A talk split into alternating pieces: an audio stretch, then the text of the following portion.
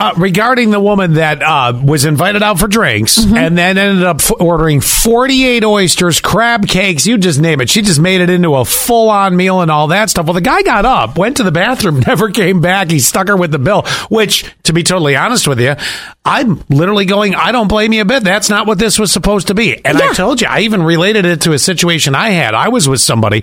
Anytime we went out, didn't matter if on a normal, we're just doing something normal, you know, like just we're running around, they'd get something normal. No, if it was a night out, it was guaranteed. What is the most expensive? If it says market price, that's what I'm getting. And I'm like, okay. The thing about this is, you guys don't even know each other long enough to be treated like a queen by getting the crab cakes and the oysters. Oysters.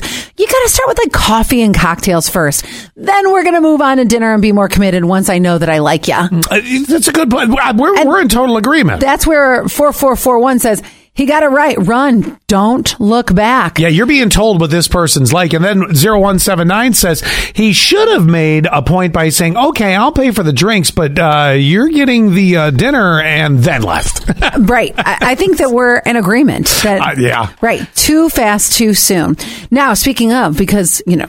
Dates turn into love. Love turns into marriage. What are the most popular days to get married in 2024? Ironically, one of them is my purse party day. oh, you're kidding. No, because it's an easy day to remember. What is it? 2 24 24.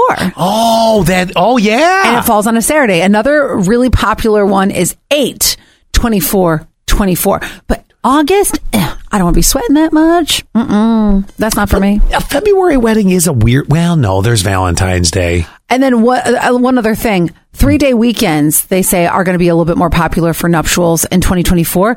Labor Day, Memorial Day, those things. I have a girlfriend that got married on uh, Labor Day weekend. Bad move.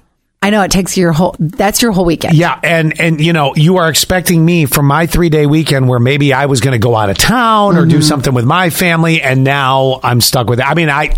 I, I like the fact you're giving me an extra day to recover, assuming you don't do a Monday wedding. Right, but then I have to spend the entire weekend on your wedding. Yeah, no, Mm-hmm. mm, not uh, not doing that whatsoever. Sixty fifty nine. Back to the date thing. Heck, I wouldn't mind if they took me to uh, McDonald's for nuggets and a diet coke. Oh, especially the Diet Coke. Affordable meal, yes.